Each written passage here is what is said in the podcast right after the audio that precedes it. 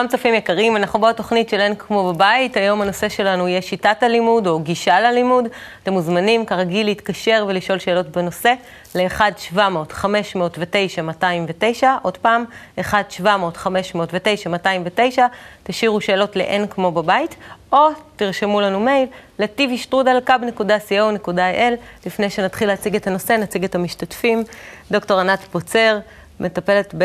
מטפלת זוגית ומשפחתית ופסיכותרפיסטית, לימור סופר פטמן, פסיכותרפיסטית ומטפלת פסיכולוגית חינוכית, ודוקטור גלעד שדמון, ראש תחום חינוך בבית קבלה לעם. אז אנחנו מתחילים בנושא שיטת הלימוד. השיטה היום באמת זה, זה נושא שהוא מאוד מאוד מורכב, כי הם פיתחו המון שיטות, בהמון כיוונים, שיטות שהן הרבה יותר דידקטיות, שיטות שהן הרבה יותר חווייתיות, ובתכלס אנחנו רואים שילדים, זה לא מספיק שהם רק יודעים את הנושא, אנחנו צריכים גם שהם יישמו אותו.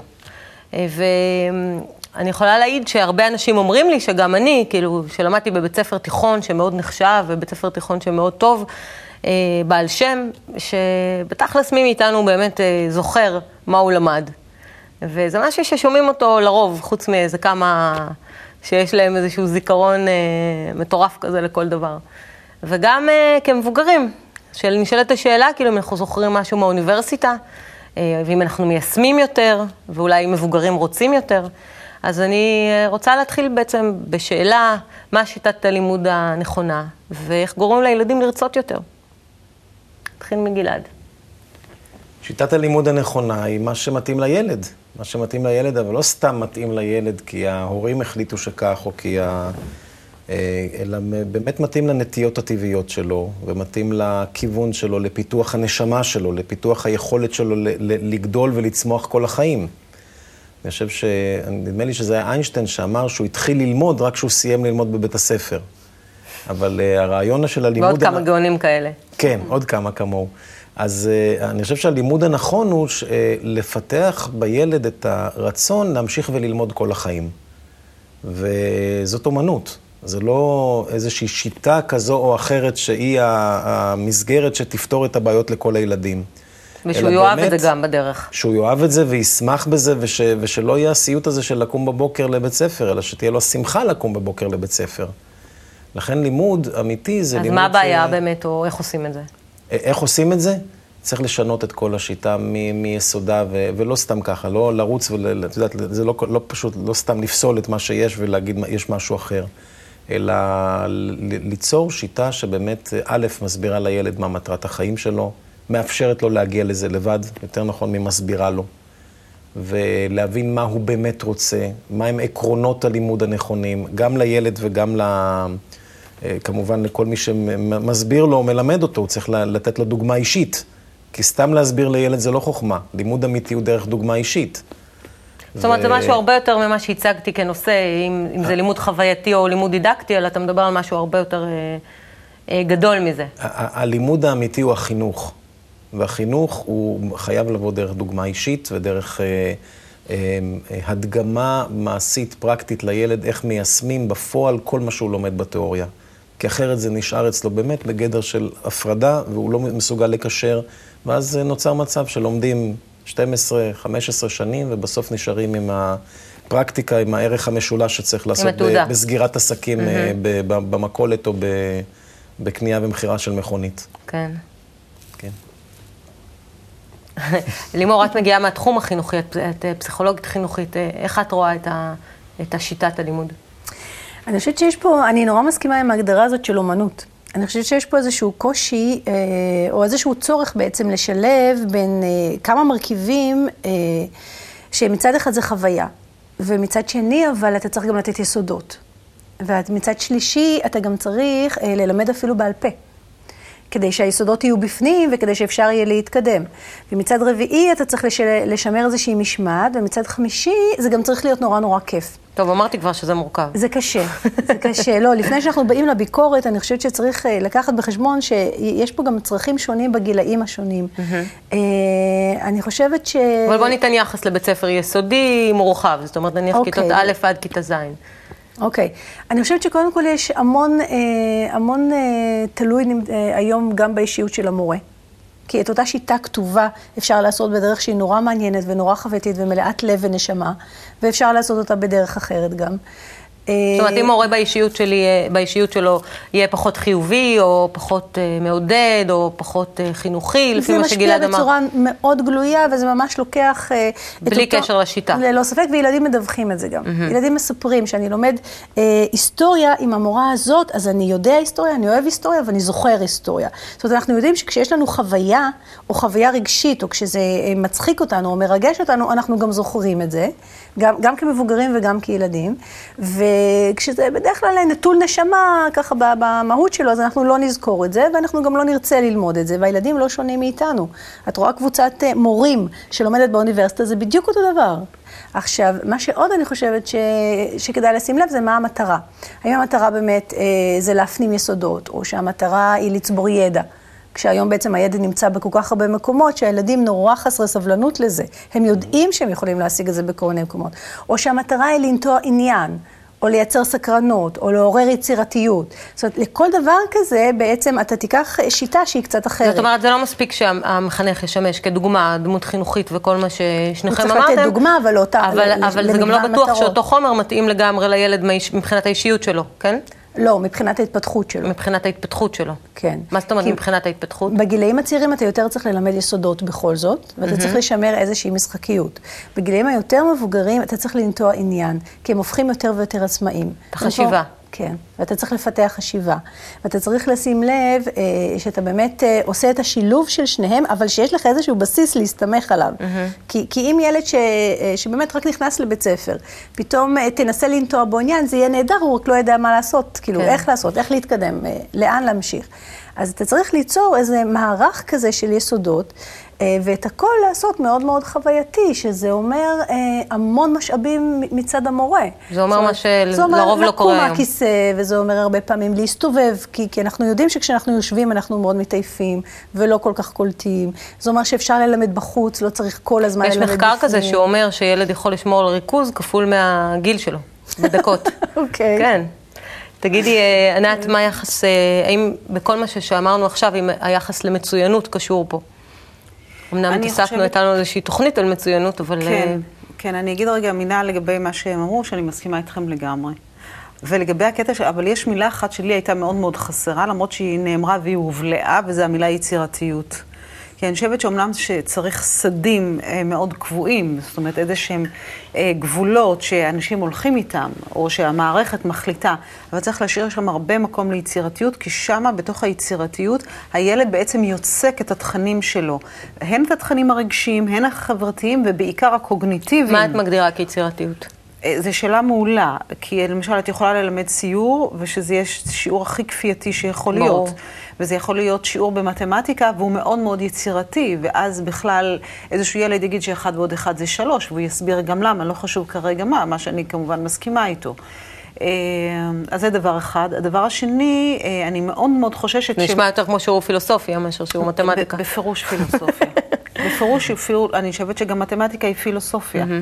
ואם שוכחים את זה, אז אנחנו נפחים להיות טכנאים, ויש שם חשבונים ולוגים וקונוסים שאפשר להוציא את הכל זהו, אבל העולם הוא צריך להתפתח, ולכן הוא צריך כן את הפילוסופיה, והוא צריך את היצירתיות, והוא צריך את הרוח, את כל הדברים האלה. ואיך זה שנוטעים בילדים מצוינות. רגע, ושם, ושם ילדים שיקבלו גם את הגבולות המאוד ברורים, ויקבלו את התוכניות המאוד ברורות, אבל עם, עם זה יאפשרו להם גם דברים של יצירתיות ופילוסופיה כבר בגיל צעיר, וזה לא משנה כרגע מהי, שם תראי את המצוינות. מעבר לנטייה הגנטית והמשפחתית, זאת אומרת כמה המשפחה דוחפת, ומה הרמה הגנטית של הילד, זאת אומרת עד כמה הוא מוכשר או לא מוכשר. וזהו, אנחנו צריכים אנשים יצירתיים, אנחנו צריכים פילוסופים, השאר די יש לנו. ומה שאני חוששת, ובזה אני אסיים, שבגלל שהרבה מהמערכות היו כל כך פתוחות עכשיו, המערכות החינוכיות, להיות הכל, וזה תזה ואנטי-תזה, עכשיו כל מה שהולכים לעשות זה דברים מאוד מאוד מקובעים. יותר דידקטיים. יותר דידקטיים, יותר נוקשים וכו', ואת החופש, שם שהילד זקוק לו, שם הוא יוצק את היצירתיות שלו, זה ייעלם. כשאת אומרת ללמוד בעל פה למשל, שלושים אחוז מהילדים לפחות הם דיסלקטים ממש מוגדרים עם תעודות. לא. ללמוד בעל פה... רגע, רגע, ללמוד בעל פה הם לא יכולים, אין להם, אין להם מסוגלות. ועוד כל אלה שיש להם... יש הרבה דברים שהם כן יכולים. זה לא מדויק. אני אומרת לך את זה מרמות מאוד אישיות, בקיאות ממש... אוקיי, עדיין.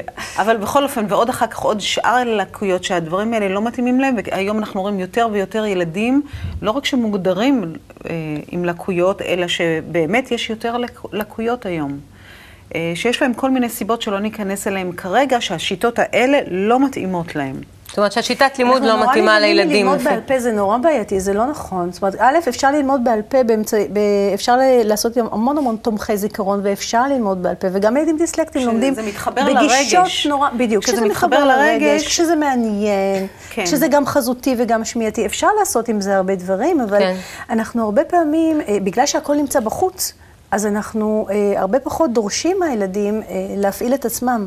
כן, אבל ילדים עם לקויי למידה זה נושא שהוא באמת מאוד מעניין, ואנחנו אולי נתעסק בו בתוכנית נוספת. אתם שוכחים, הרבה מאוד מהילדים הרגילים שיושבים בכיתות הם לקויי למידה. שהם נחשבים היום כמוגדרים. הם לא לקויי למידה כאלה, יש להם... נכון, אבל זה מה שאני אומרת, אנחנו באמת נעשה בקרוב תוכנית נוספת על זה, ואנחנו נברר את הדברים דרך השאלות של ההורים, נעבור לפינה לכל שאלה תשובה.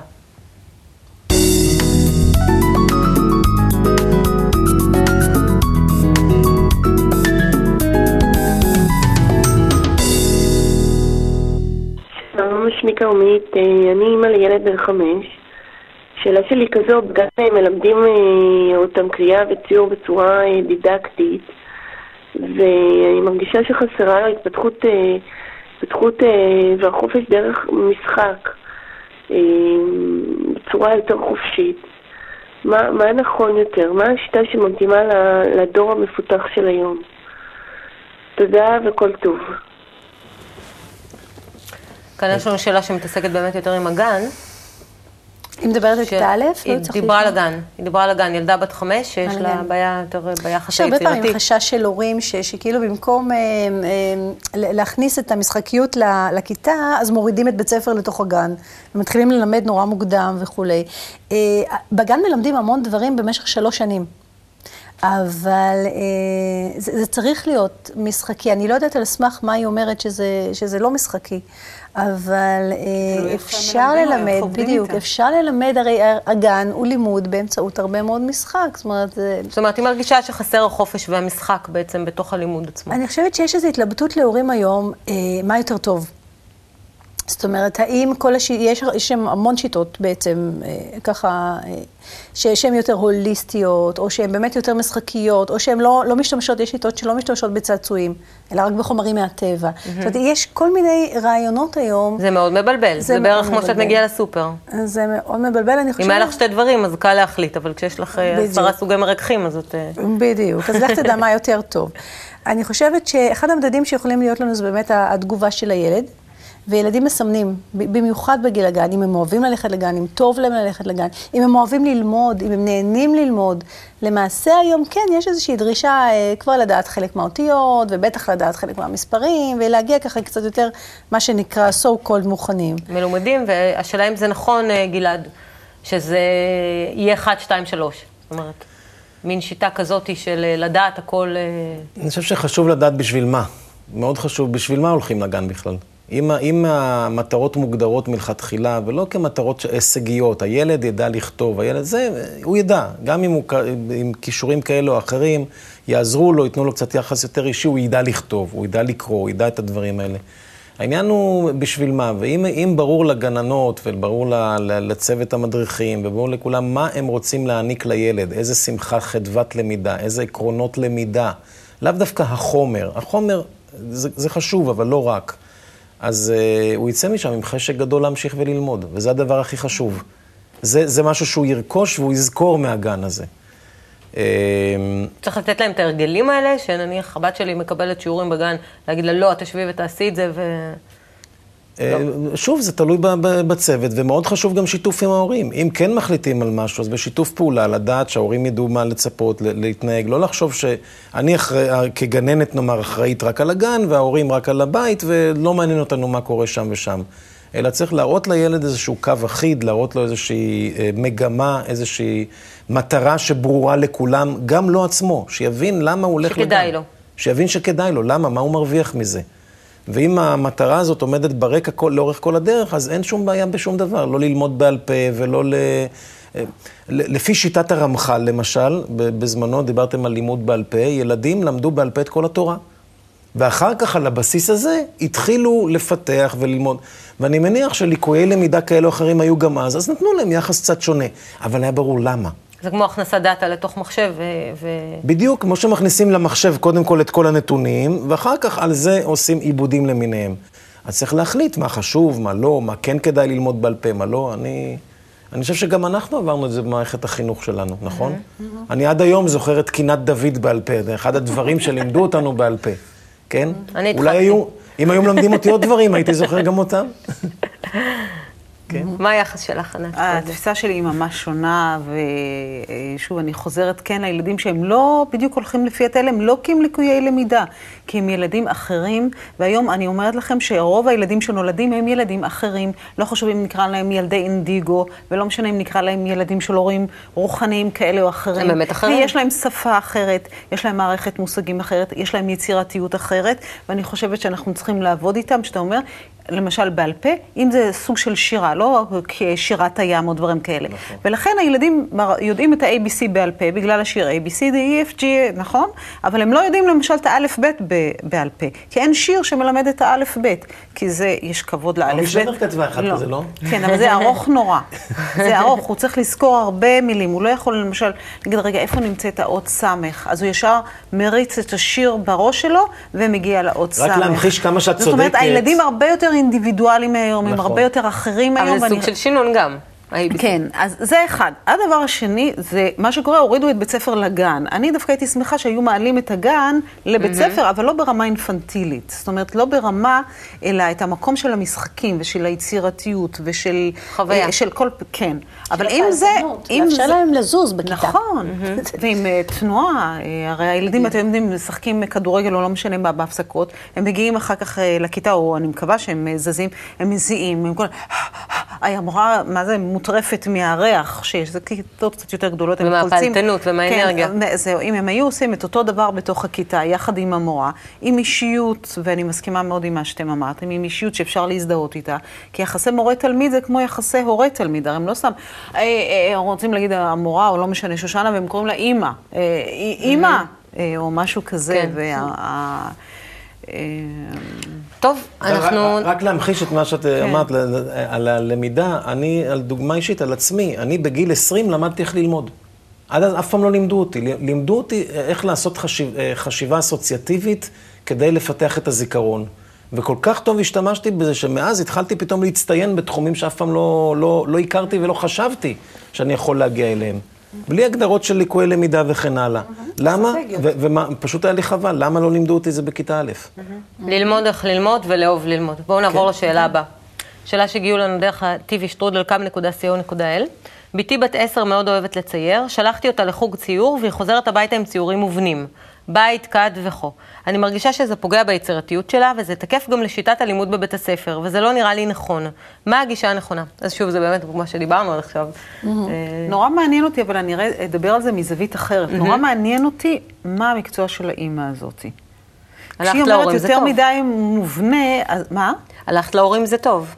כן, הורים זה נפלא. כאילו, למה זה מבחינתה מובנה מדי? כי האם היא באה מתחומים דווקא שהם יותר גמישים ופלקסבילים, או שהיא באה מדוקטורינות יותר אה, נוקשות?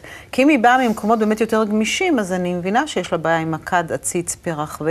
וגם המורה מתקנת שם, כדי שזה יצא יפה. יכול להיות שזה קשור גם לבלבול שקודם דיברנו עליו, של כל כך הרבה שיטות, ואולי עכשיו כן, לא... אבל אני רוצה להגיד משהו לגבי האמא הזאת, אם היא שומעת אותנו. דווקא אם היא באה ממקום מאוד מאוד פתוח, והכל יצירתי בבית, בית וחופשי, זה טוב לילדה שהיא תעשה גרפים של קדים. יאזן אותה. כן, להפך, אם הילד בא מבית שהוא מאוד נוקשה, אז דווקא המקום של יותר להתפרע או לתת חופש לגוף, לתנועה, את קוראת לזה פילוסופיה, הלוואי, אני שמחה שהשתמשת במילה הזאת. זה לא מילת גנאי, מה קרה? לא אמרתי שזה גנאי. בסדר, אני מדגישה את זה. השאלה, אני הייתי לוקחת את זה מכיוון טיפה אחר, כי זה נורא מעניין באמת השילוב עם ההורים ועם הדוקטורינות שלהם, אבל מצד שני, השאלה גם מה הילד צריך. יש ילדים שהדרך שלהם לצייר היא באמת יותר אינטואיטיבית, היא פחות לפי כללים, והיצירתיות ככה די נשפח, נשפחת מהם, והם נורא נורא נהנים, ולצורך זה הם, הם משתמשים בציור. לצורך איזושהי הבעה רגשית, או לצורך איזושהי הבעה של עולם פנימי, ואז בשביל, בשביל ילד כזה, אני לא יודעת, ילד או ילדה, בשביל ילד ילדה, כז, ילדה כזו, אה, לצייר כת זה ממש לא מה שהיא התכוונה. ומצד שני, יש ילדים ש, שיש להם כישרון מאוד טוב, ואז אתה צריך ללמד אותם כמו איך לבנות את, ה, את היכולת הזאת, כדי להגיע למשהו שהוא יותר, mm-hmm. יותר מורכב, ומבחינתם זה גם יהיה בסדר, גם לאופי שלהם זה בסדר, ככה לקבל mm-hmm. יותר הדרכה, והם לא מרגישים שזה מחבא אותם, okay. אלא שזה מלמד אותם כאילו כמו איזה עת חפירה ואיזה מעדר, ש, שזה מלמד אותם איך לבנות את מה שהם רוצים. יש, כן. גם, יש גם פיתוח של מיומנויות, אם, אם לילד יש בעיה במוטוריקה עדינה למשל, מאוד חשוב שכן ניכנס לאיזושהי מסגרת, שינסה להגיע למשהו, אבל הנקודה המרכזית היא שה... לפני שהולכים לפסול איזושהי שיטה, אני מבין שאני גם הורה, ואני רואה את זה עם הילדים שלי, ואני רואה שהם באים ולא תמיד מוצא חן בעיניי מה שהם למדים אותם. כן. צריך קצת, קצת לכבד את המערכת. בכל זאת, ישבה שם איזו מורה או גננת עם אה, ניסיון, קיבלה הסמכה, למדה הרבה מאוד איך ללמד וכן הלאה. לפני שאני בא לפסול את כל המערכת, לראות, קודם כל לשאול שאלות, מה, אפשר לדבר עם הגננת, אפשר לברר למה התכוונה כשזה כך, אולי אפשר כך, אחרת. לא לבוא ולהרוס את הכל, כי כל עוד אין לך משהו חליפי. אם תהיה לך כבר לאותה אימא, אם תהיה לה שיטה חליפית, איך לחנך ולגדל את הילדה שלה, ויכולה לבוא עם זה כאלטרנטיבה לגישה הנוכחית, בבקשה בואי. מצד שני גם ציירים... אבל לבוא ולפסול כך סתם... צייר למשל, יש סגנונות ציור למשל, שלומדים אנטומיה ופיזיולוגיה של גוף האדם. זה מה שלומדים של ציור. ושל חיות, לפני שמציירים פרה, לומדים אנטומיה של חיה. לכן השאלה פה מה הציפייה באמת, וגם מה הילדה צריכה. יש... אז אני אומר, לא, ודאי שצריך להתאים לילד את מה שווה, אבל לפני שפוסלים איזושהי מערכת, צריך קצת לראות, אולי בכל זאת יש שם משהו. Mm-hmm. זה, זה נושא באמת מאוד מורכב, יש לנו באמת הרבה מה לדבר עליו, אבל אנחנו נעבור לקליפ, כי הזמן שלנו קצר. אז נעבור אה, לפינה הבאה מזווית של ילד.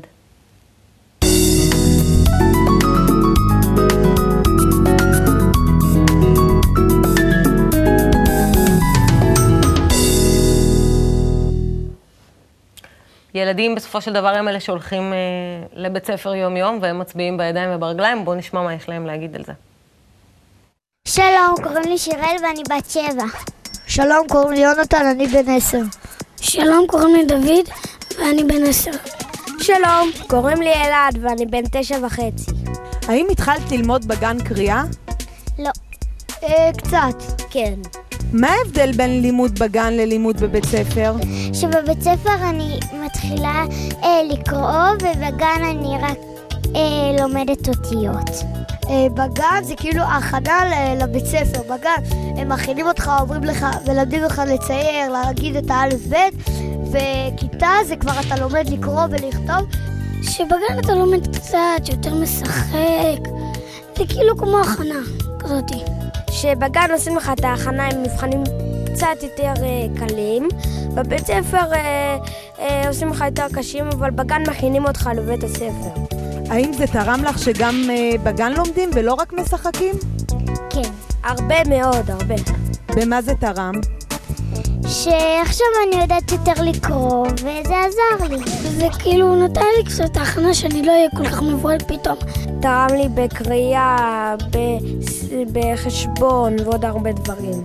נגיד אתה רוצה להיות שתהיה גדול צייר מפורסם, מה היית עושה היום כדי שזה יצליח? הייתי מצייר כל הזמן, מעתיק תמונות, שיהיה לי יותר קל, שאני אדע אה, על, על המקצוע שלי, אה, איך אני יכול לצייר, איך אני יכול לעשות את הדבר הזה. מצייר כל הזמן והולך לחוגים. לדעתך, כדי להיות טוב במשהו, אז שלב ראשון צריך ללמוד? כן. כן? כן. אפשר כן ואפשר לא. יש כאלה שמבינים בלי ללמוד, ויש כאלה שמבינים עם ללמוד.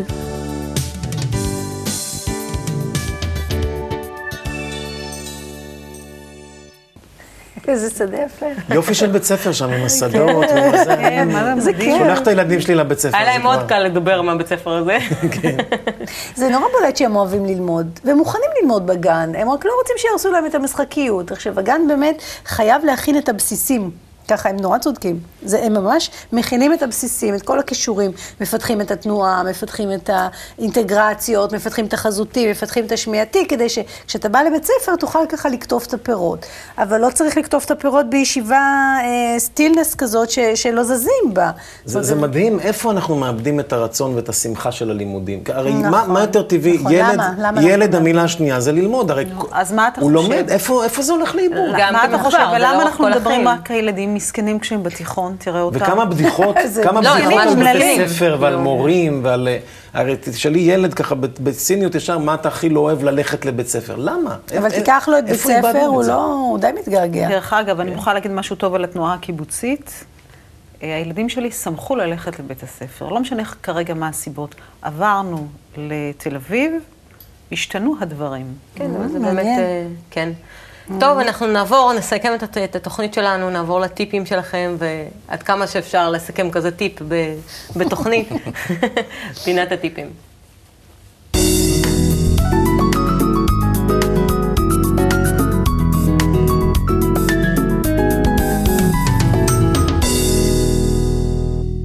אני חושבת שבכל למידה יש קו ויש עיגול, אוקיי? זאת אומרת שצריך להיות איזשהו, איזשהו סד שיחזיק, ואם זה צריך להיות הרבה מאוד חופש. שזה היצירתיות. בר... כן, ברגע כזה, אז בעצם יש איזושהי ספירלה נהדרת שעולה למעלה. כי יש כיווניות, יש קו, אבל אם זה יש תנועה עגולה כזאת או אחרת, שהתימנים היו נורא טובים בה, ויש לנו התקדמות. לא משנה איזה צורה. מתמטיקה, פיזיקה, מוזיקה. זה גם התחום שאת מגיעה ממנו, שתחום היצירתי. גם. לא רק, גם כן, וזה מה שעשה אותי שפויה. אחרת אני הייתי עבודה לגמרי. שזה עונה על צורך, נכון? אני חושבת שזה צורך... להגיד שזה שפויה, זה אומר שזה עונה לך על איזה... תשמעי, אני חושבת שזה כל בן אדם, כל בן אדם זקוק לזה, אחד יותר, אחד פחות. אני לא חושבת שיש מישהו שהוא לא זקוק לתנועה העגולה. אין דבר כזה. לזה אני מתכוונת, זה אחד יותר, אחד פחות. זה הטיפ שלי, כי אנחנו כהורים, יש שיטות שנורא קורצות לנו, או יכולות להיות נורא אופנתיות, אבל אני חושבת שצריך לשים לב מה הילדים צריכים, וילדים יכולים להיות מאוד שונים בזה. עכשיו, יש השיטות, בסך הכל כן מכילות באמת איזה שהם שילובים של משהו שהוא יותר דידקטי ומשמעתי, ושל משהו שהוא באמת יותר פותח, ויותר אסוציאטיבי, ויותר יצירתי. ולמצוא את האיזון ביניהם? וצריך למצוא את האיזון שנכון לילד שלך, יכול להיות ש... שהילד שלך צריך דווקא יותר מסגרת. או לתלמיד שלך. וזה הכישרון של המורה? כן. הכישרון של המורה, אני חושבת, זה להתאים את אותה שיטה שהוא מלמד להרבה מאוד סוגים של ילדים, שזאת האומנות. כל אחד לפי הצורך. ולהשלים את מה שלא מתאים באמצעות האהבה. באמצעות האינטואיציה, באמצעות הרצון הטוב, כן. או היכולת לראות בילד יותר ממה שיש בו. אבל מבחינת שיטה אין אחת. יש את זו שמתאימה לילד שלי. אני חושבת שצריך נורא להיזהר מאופנות. הטיפ הגדול ביותר זה להזכיר לילד ולעצמנו כמחנכים, למורים וכן הלאה, כל הזמן בשביל מה. מה הילד מרוויח, מה, גם במילים, גם במעשים, גם בכל מיני צורות, להזכיר לו כל הזמן את הרווח שלו מהלימוד. אם הוא יזכור את הרווח מהלימוד, את, ההתפ... את היכולת שלו להתפתח, להשתלב טוב בחברה, להבין את החוקיות, כי בסופו של דבר, מה הילדים דורשים מאיתנו? תסבירו לנו את החוקיות שלפיה העולם עובד, כדי שנוכל ליהנות מהחיים. אנחנו באנו לפה ליהנות, לא באנו לסבול. אתם כמבוגרים, מחנכים, מורים, לא מעניין אותנו מי אתם. באתם, אתם מנוסים יותר מאיתנו פה בחיים האלה. תנו לנו טיפים ותסבירו לנו איך ליהנות מהחיים האלה. לימוד נכון זה לימוד שמלמד את הילד להמשיך וללמוד כל החיים. דרך הבנת החוקיות של הטבע. ו- ובכיף. ובכיף. כן. הלוואי. במילים אלה אני מסיימת את התוכנית, ואנחנו נגיד לכם תודה רבה. תודה רבה גם לכם. נקווה שמישהו יתחיל ויישם את השיטה הזאת. להתראות.